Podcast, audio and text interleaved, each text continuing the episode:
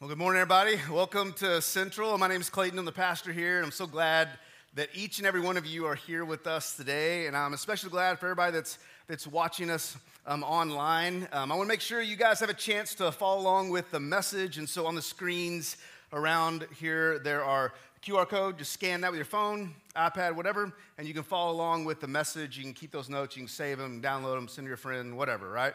And so uh, I want you guys to have a, a chance to, to do that. Well, we're jumping into a, a new series um, that we're calling, we're calling Choices and we're going through the, the book of Philippians. Now, book of Philippians, super rich. There's a lot of stuff there. We don't have time to go through all of it. We don't have time to go through verse by verse. And so we're going to look at some main themes in the, the book of Philippians. And one of the biggest themes is, is choices that the believer has to make. Now, in our life, we make a lot of choices, you know. I mean, you guys made the choice to, to show up today. Uh, you guys made the choice to sit where you are seated. I mean, some of you guys made the choice like 20 years ago to sit where you're sitting right now, and you just haven't changed at all. And sometimes we actually move the chairs around a little bit just to make you mad. And so, um, you know, we do that every once in a while, but uh, we all make choices. I mean, I, I, on Sunday mornings, I make the choice to, to get up early and um, I, I choose the clothes I wear. And I'm 40 years old, and I've got to the point where I don't even know if I match anymore but I don't care. You know, anybody else? Like, I just don't care anymore. It's just, that's where I'm at in life. And so I usually have to ask my kids, is this okay? And I didn't ask them today, so it may be bad. I don't know. I'm sorry. I apologize. But here we go. Um, so we're in the middle of this series, very beginning, talking about um, choices that every single one of us has to make. We're in the book of Philippians. So your Bibles, you can go ahead and turn to there. We're actually going to be in chapter two as our main part of, of today's uh, message. But as you're turning there, let me give you a little background on Philippians. Now, Philippians, I love it because it is it's so practical and it's designed to help us as as believers uh, live this life out with, to the best of our abilities. And so Paul wrote it to this church in Philippi in around 62 AD. So Paul, he's actually in prison in Rome, about a 800 to 1,000 miles away from this, this city. And he had started this church about 12 years before he, he wrote this. And so it's a pretty young church, and it's in this in the middle of this really important city. I mean, the interstates of the day kind of connected in Philippi. There's multiple cultures that live there. Um, it is the capital city of this province. In fact, it was so important that the governing officials there they governed about 730 square miles of territory in, in modern day greece today that's where philippi is and chapter one is kind of the, the guide for us for the rest of, of the book. And in fact, the theme is, is that together, as believers, we, we are better, we're better together, that we are a force for good in this world when we bond together and have one common mission. In fact, kind of the theme verse for this whole series is Philippians chapter 1, verse 27. Here's what it says here on the screen it says, above all, so this is like super important. This is like it for us, okay? You must live as citizens of heaven. So Paul is, is talking to this, these people. Remember, they, they come from lots of different cultures. Some are Greek, some are Romans, um, some are even Jewish. I mean, there's lots of different uh, people coming together. He says, hey, you're citizens of heaven. Above all, you must live as citizens of heaven, conducting yourselves in a manner worthy of the good news about Christ. So it says, how you act and how you live matters. It's important. And he's going to go on through the rest of Philippians and, and give people a choice of how to live. Now, this, this book is written for, and Paul is writing to, to Christians. So he's talking to our church, but he's also talking to the broader, you know, general church. He's talking to the church in Philippi, he's talking to us, but he's also talking to all of Christianity. And Christianity started out pretty small. When Jesus was here on this earth, there was a couple hundred followers. When the, the first church kind of began, there's a couple thousand followers. By 100 AD, this was written in 62, but by 100 AD, there's about 10,000 followers in that area. By 200 AD, there's about 200,000 followers. It's growing from 10,000 to 200,000. It's exploding all around the Roman Empire. About 100 years ago, there was 600 million Christians around the world. But today, there's 2.5 billion Christians around the world. That's a lot of people. There's lots of different traditions that kind of Christianity is, is kind of practiced in. There's Catholicism, there's, there's Greek Orthodox, there is Protestantism. And within Protestants, that's kind of where we find ourselves. Within Protestants, there's a ton of different denominations. There's so many denominations, there's even non denominations, okay? It's just crazy. There's a lot of stuff. We don't have time to go through all that today, but, but we need to realize that there is a lot of differences within Christianity. There's even differences within what we would call as being Baptists. There's 47,000 churches in the Southern Baptist Convention, which is just one of the Baptist conventions within the United States. If you think about all the people that are in this Southern Baptist Convention, which is the biggest, biggest kind of denomination in, in the United States, there is, it's only about half of a percent of all Christians around the world. Okay? So it's a really small percentage. And the question today that I have for us is how do we respond? How do we act towards the other 99.5%? You see, there's differences amongst us. And when we aren't properly understanding these differences and living them, living our way of doing things out the correct way, what happens is it leads to division within the different ways of doing Christianity. And it leads to this like us versus them mentality. Some of you guys have experienced that. Some of you guys actually live that out right now. It's like us, it's just us versus everybody else. But Paul knew this. Paul knew this about this, this early church, and he knew this was going to happen within Christianity. And so he asks a question in Philippians chapter 2, starting in verse 1. And so if you have Bibles, make sure to turn to there. That's what we're going to look at today. Here's, here's this question He says, Is there any encouragement from belonging to Christ? Any comfort from his love? Any fellowship together in the Spirit? Are your hearts tender and compassionate?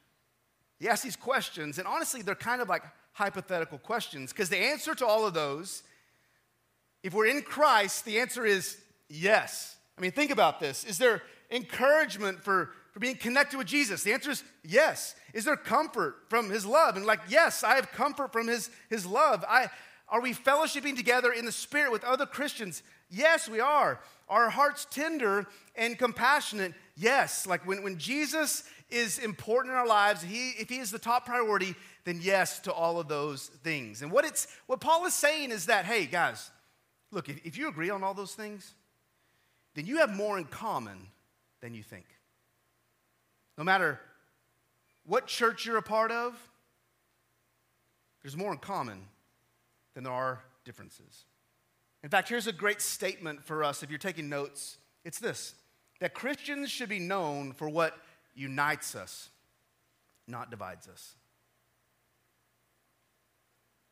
Back in October, some of the people in our church went to, to Israel. We're at the Church of the Nativity. This is where the place where Jesus was born. He wasn't born in a church, like it didn't exist, right? It's a cave, but they put a church on top of it. And you can go and, and visit this place. You got to go down these steps. And we, we got to the church a little late. I mean, late in the day, the place is about to close, and there are these, these like monks walking around with the, their monk gear, and they're like, hurry up, let's go. Like they're trying to like get us through this as fast as possible. And there's probably a thousand people. We're stuck right in the middle of this massive line that's about 10 people wide and just as long as you can see.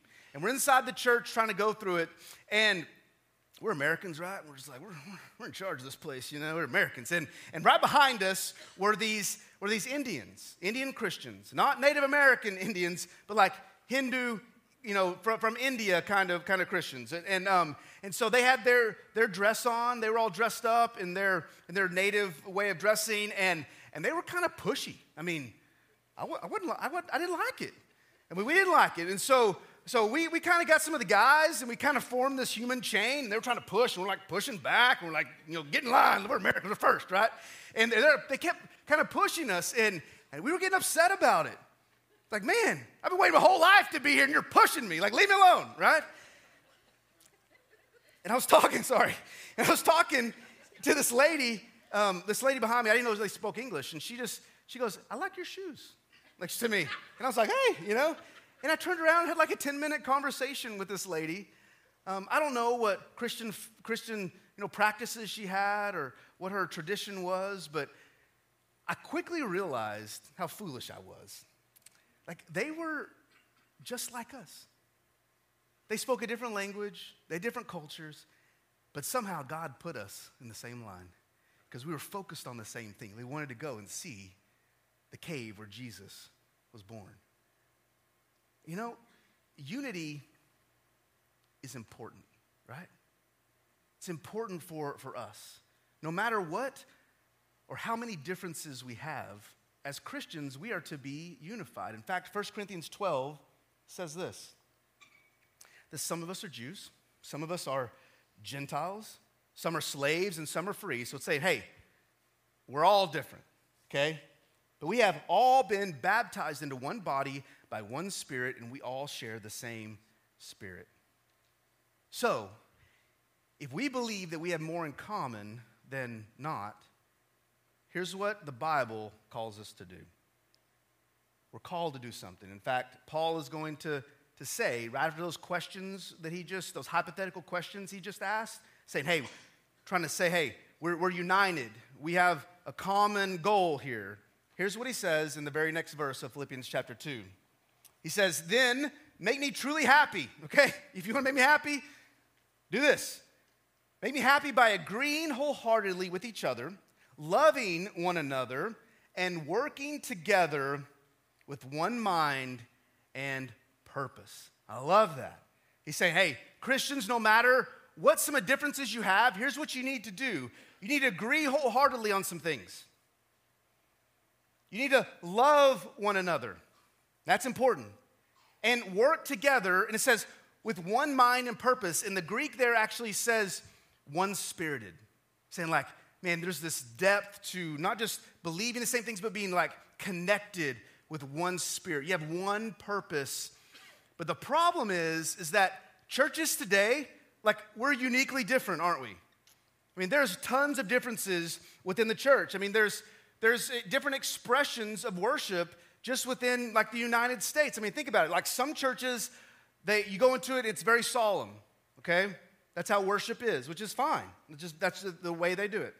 Some of them are very liturgical, and they might even do a lot of reciting of things, and that's fine. That's the way that they, they do that. There's some that believe that you should not have any instruments at all in the church. And so it's a cappella, and they can actually harmonize, and like we can't. So, but, anyways, but they, they got that. So they got that going.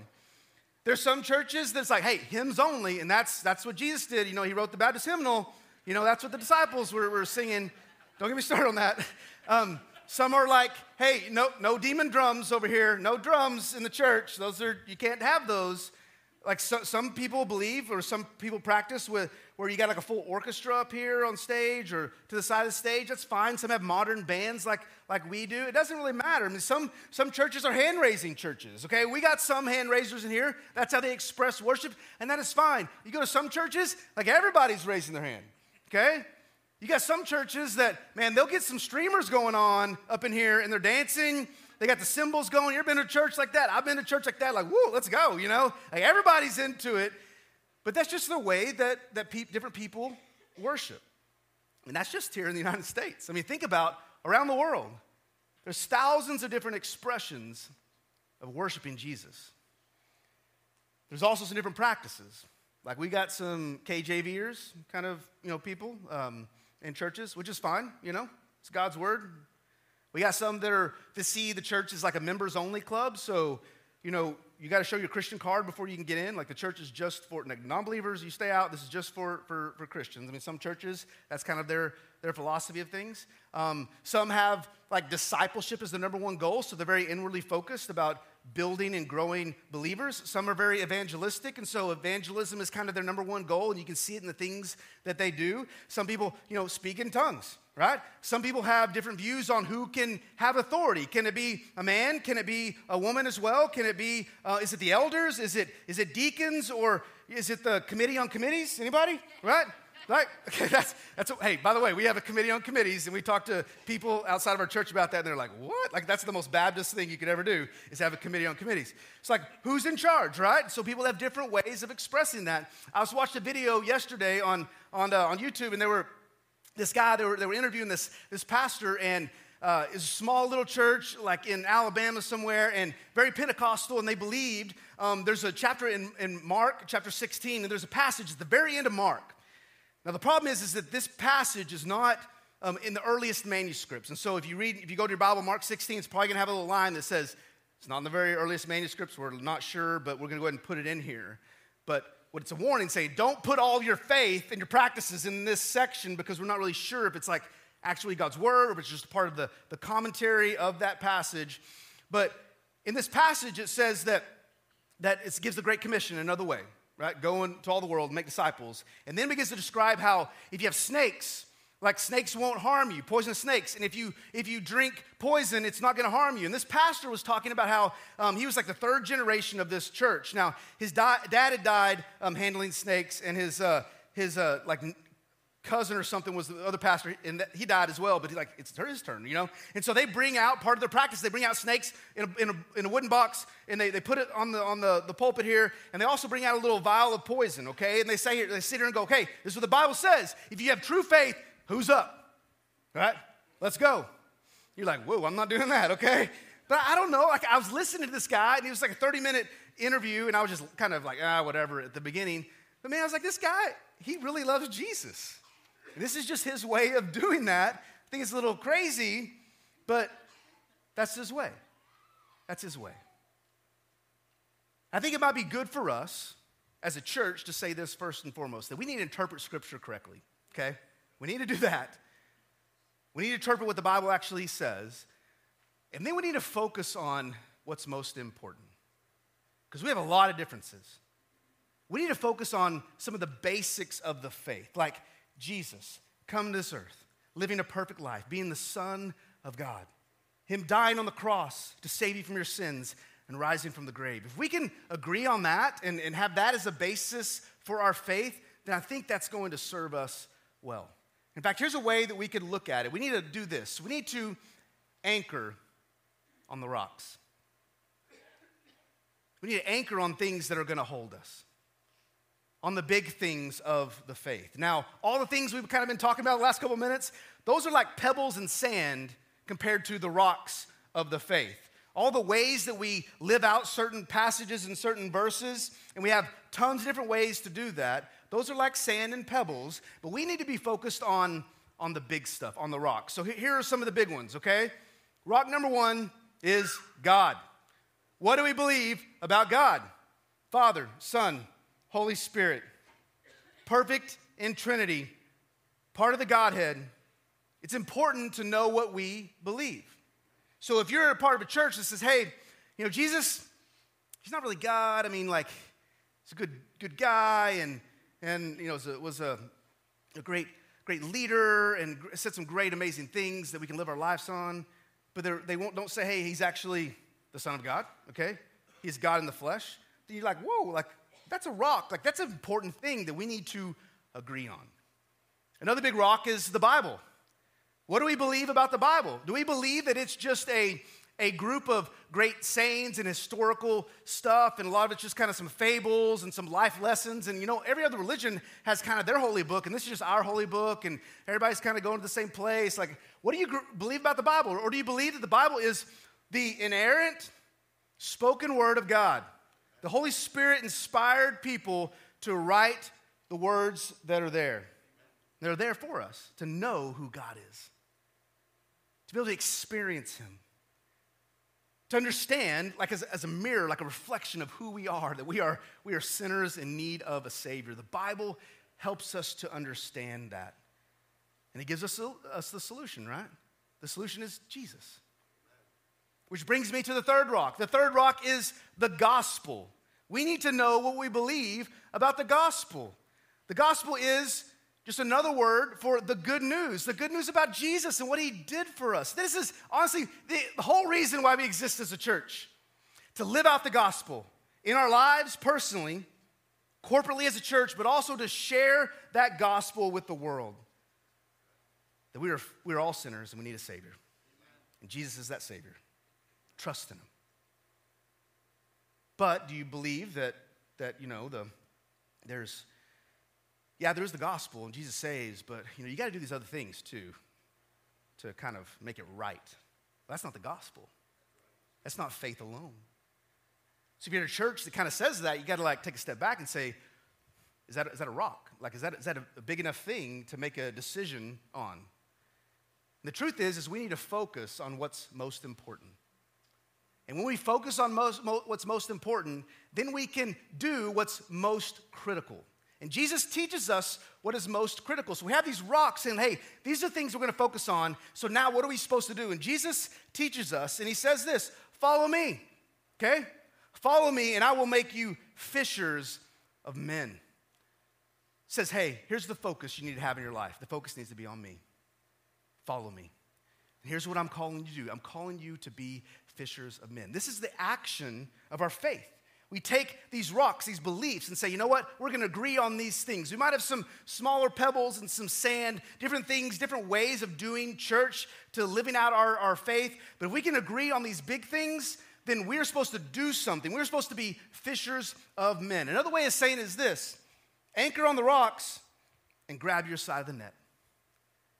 Grab your side of the net. I think about the disciples and Jesus, there's a story where Jesus, he has this, there's this miraculous catch of fish, and he performs this miracle, and these disciples get overwhelmed at the number of fish. And so, you know what they did? They asked for help. And so, all the other disciples, other people are coming, and they're helping to lift this net up into the boat so they can, they can bring in their catch. And I think this is a great thing for us to think about when it comes to us with other churches. That you and I, as Central Baptist Church or whatever church you go to, you have one part of the net. And there's other churches down the street. There's other churches in other cities. There's other churches in other states and around the world that are holding on to one part of the net. And we've got our part to play. That we're all doing this together. In fact, the net is too big for just us to be able to hang on to, right? But what's amazing is when churches decide to cooperate, that's what this is called cooperation. When churches decide to cooperate and say, hey, look, we're going to be different, but you know what? We're going to be able to reach different people. Let's, let's agree on the big things and let's grab our part of the net. Because the one thing in common that churches that do that is, is that they're trying to reach people. And there are churches that are going to reach people that, that we can't reach. Some of them speak literally a different language than we speak. So they can reach people that we can't reach. Some of them focus on a, a portion of our community to reach people that we might not focus on, might focus on a different portion. But we come together to grab our part of the net and try to be fishers of men. And you might say, okay, Clay, that's great. You know, I get that. I want to I want to focus on the rocks. I want to grab my part of the net. But like, I just got some hangups. I mean, I can't get over the fact that that church believes that, or that church does fill in the blank. And I, I just can't get over it. Let me just tell you if, it's, if that's not one of the rocks, you gotta, you gotta move on. like, you gotta get over that.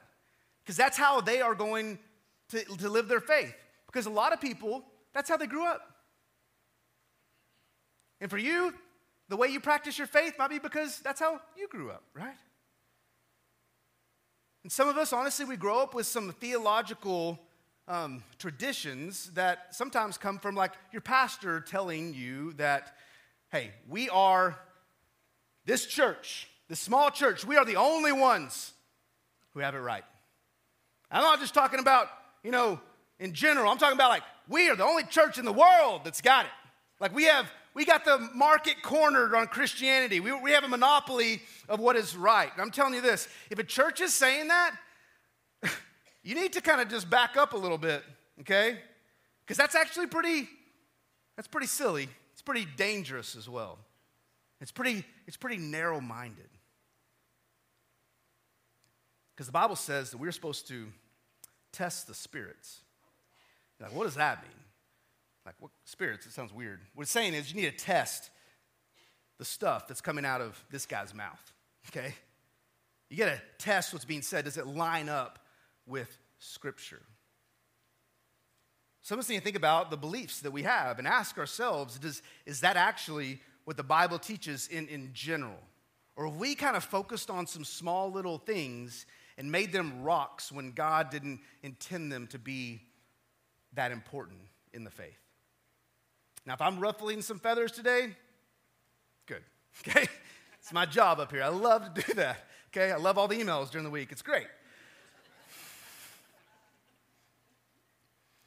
The problem is, some of us are anchored in sand and pebbles. And we need to be anchored theologically on the rocks. And if we can do that and say, you know what, we're going to focus on the big things. Yes, we have our expressions of worship, we have our expressions of living out our faith. But you know what, at the end of the day, these are the big things that we're going to focus on. If we can do that, then we can grab our side of the net. You might say, well, Clayton, those are, these are great ideas, but how do you actually, how do you actually do that? Well, Paul doesn't leave us hanging. He actually teaches us. And what he says is that we're supposed to choose Jesus' focus. Okay?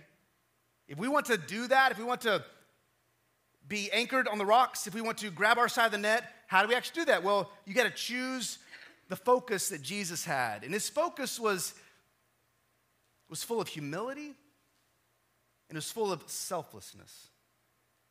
In fact, the very next verse, here's what he says He says, Don't be selfish. Don't try to impress others. Instead, be humble. Thinking of others is better than yourselves. That's hard to do. Don't look out for your own interest, or only for your own interest, but take an interest in others too. he says, here's how you do it you must have the same attitude that Christ Jesus had. And he goes on to describe what Jesus did and the humility that Jesus, as an example, gave to us. What Paul is saying is you got to take out your Jesus binoculars, okay? You got to you got to adjust that focus.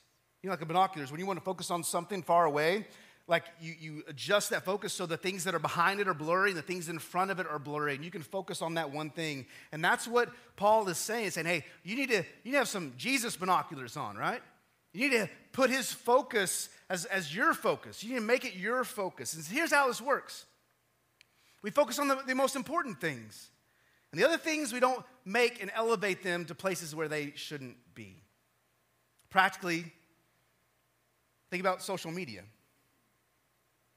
a lot of people love to like attack other beliefs, other ways of expressing their faith. Some of us kind of do that on social media. Maybe we should stop. Maybe our focus shouldn't be on that. Maybe our focus should be on what Paul said about cooperation and unity and love and being there for one another. When you drive past another church, and I promise you today, you're going to, unless you live next door, you're going to drive past another church before you make it home. So instead of thinking about, I wonder what they believe, that's kind of weird, there's not many people in the parking lot, or why there's so many people in the parking lot, they probably don't really believe, like whatever, right? Like sometimes we have these, these thoughts about these other churches, we have really no idea. Maybe we, instead of just having those thoughts, maybe we should pray for them, right? Maybe we should say, God, man, make that church explode with people who are coming to faith in Jesus. That's humility, right? That's what that's all about. Are we focused more on defending our way of doing Christianity or on sharing Christianity? Maybe we need to stop telling people why they're wrong and why we're right. Instead, we need to start asking them questions. Maybe we need to start listening to them. Maybe we need to start loving them and say, you know what? We're going to do things differently. I still love you. I'm still cheering you on. Here, here's the thing I, I need this. I need an attitude adjustment, okay? I live and breathe this church. I want this church to grow. I want it to, to succeed. I want people to come to faith. I'm like, this is it. This is the best church in the world. Come here, right? Like, that's my belief. I really, truly believe that. This church is amazing and God is doing some incredible things. You know what? I need to be praying for the other church down the street. I need to be cooperating with them because they're going to be able to reach some, reach some people that they don't like a short, bald guy, okay? Right?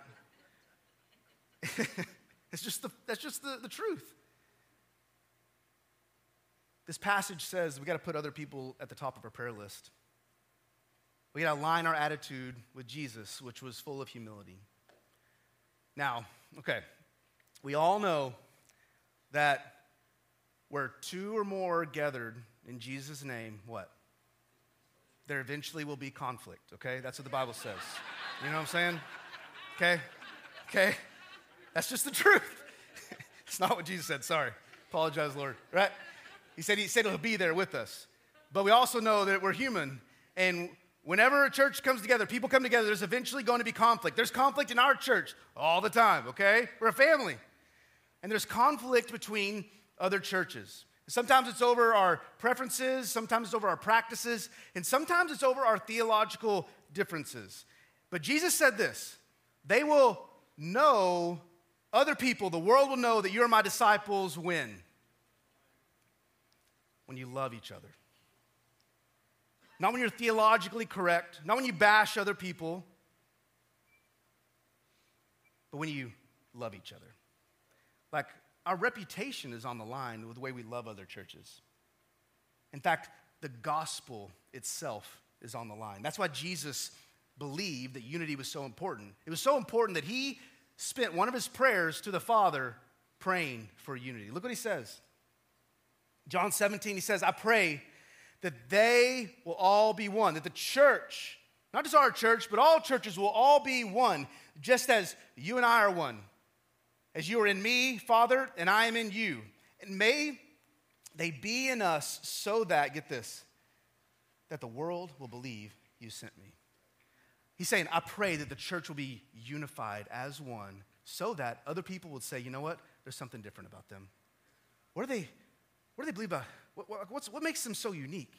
And they begin to see that Jesus really is who Jesus says he is, that the Bible says he is. Unity matters, but let me say this doctrine matters as well. I'm not going to leave that out, okay? We're not dumbing down our doctrine today. Doctrine is belief in action. So the things you believe, you're, you're putting those into practice. That's your, that's your doctrine. It matters too. In fact, 1 Timothy says that we are to watch our lives closely and our doctrine as well. Okay? Watch your life and your doctrine closely. So, doctrine matters as well. But not all doctrine is equal. You got your big rocks, and we need to focus on those. That needs to be the thing that drives us forward. And we need to grab our side of the net and say this you know, hey, look, we're, we're not, to the people next to us, we're not gonna. We're not going to be distracted by our differences. We're going to be united by the thing that makes us common. We're not going to be distracted by the, the small issues that we have. Instead, we are going to be focused on what matters the most. And you know what matters the most? It's sharing the gospel and sharing our lives with a community and a generation that is far from God that needs Him desperately. That needs to be our focus. And this is my prayer for this church. This is my prayer for other churches. This is my prayer for you and your family that we'll be focused on the rocks, that we will grab our part of the net in cooperation with other churches, and this community will be changed. In Jesus' name. Amen. Let me pray for you. Father, thank you for Jesus' blood that was shed on the cross. and we will never fully understand the sacrifice you made for us because you love us. And Jesus' prayer is that we will be unified and we will be one. And we have failed that. Like we think that maybe we've cornered this thing, that our way of doing Christianity is the only way. And that is silly and foolish. God, there are 400,000 churches in the United States. There are millions of churches around the world and 2.5 billion believers. May we be unified the things that matter the most. The big things, the big rocks. May we love our preferences, that's great. The way we express our faith, the way we worship, our practices, those are awesome. May we love those. But God, I pray they wouldn't, wouldn't be our focus. I pray our focus would be on Jesus and the gospel and sharing our faith. Because the world's at stake, our community's at stake. The people who are without hope right now in our community, they and their future is at stake. Help us, God, to be focused on the right things. Help us to be a church that lives in humility and prays for other churches, that cheers on other churches, that cooperates with them, does everything we can in this corner of the world, hanging on to our part of the net to see a great harvest, God. I pray for anyone in this room who doesn't have a relationship with Jesus, I pray, God, that maybe today that that gospel will be true to them. Maybe their faith has been in some little small things, some sand and some pebbles. And I pray today maybe they put their faith on the rock.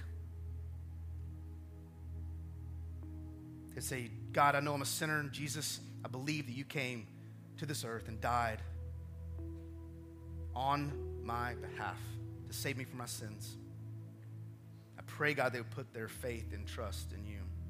I pray for families here that are saying, trying to be connected to a church. God, if they're here today, if they're online today and they're not connected with the church, I pray, God, that you would call them to be a part of this body today and they take that next step. That God, you would grow us and strengthen us so we can hold up our side of the net and see this community changed. We pray all this in Jesus' name. Amen.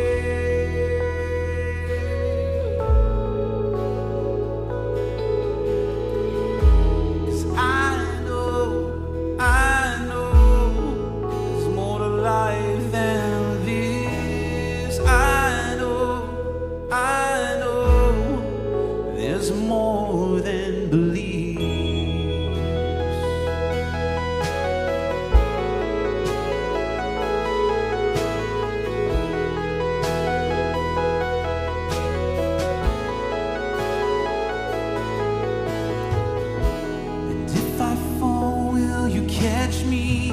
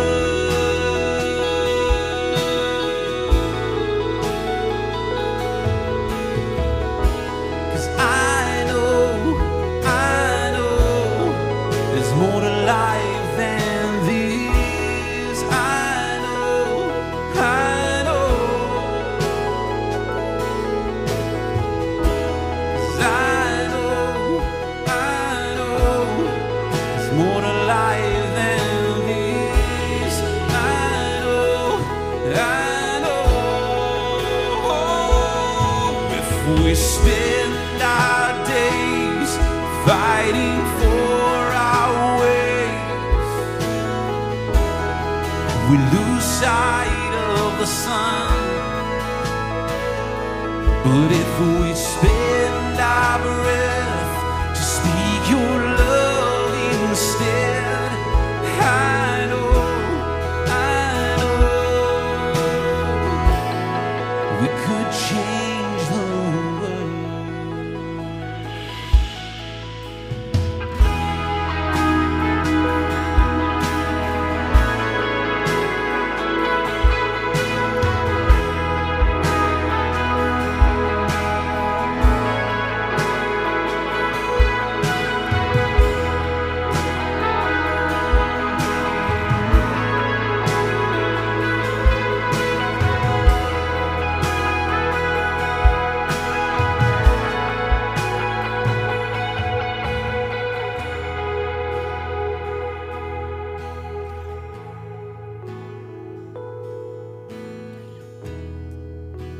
Let's use our voices to speak love into a dark world. So glad that you guys were able to make it to church this morning. And I hope that you will not leave here today. God's working in your heart. If you need to say yes and make the choice to follow Christ, say yes to the gospel for the first time. And we've been praying for you to do that today. So, when we dismiss in just a moment, you can make your way over to our connection room that's over in the corner of our sanctuary. Our ministers will be there.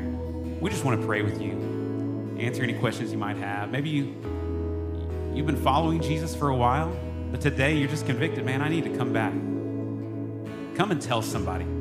That's always helpful, right? And maybe you want to join the church. You can do that as well there.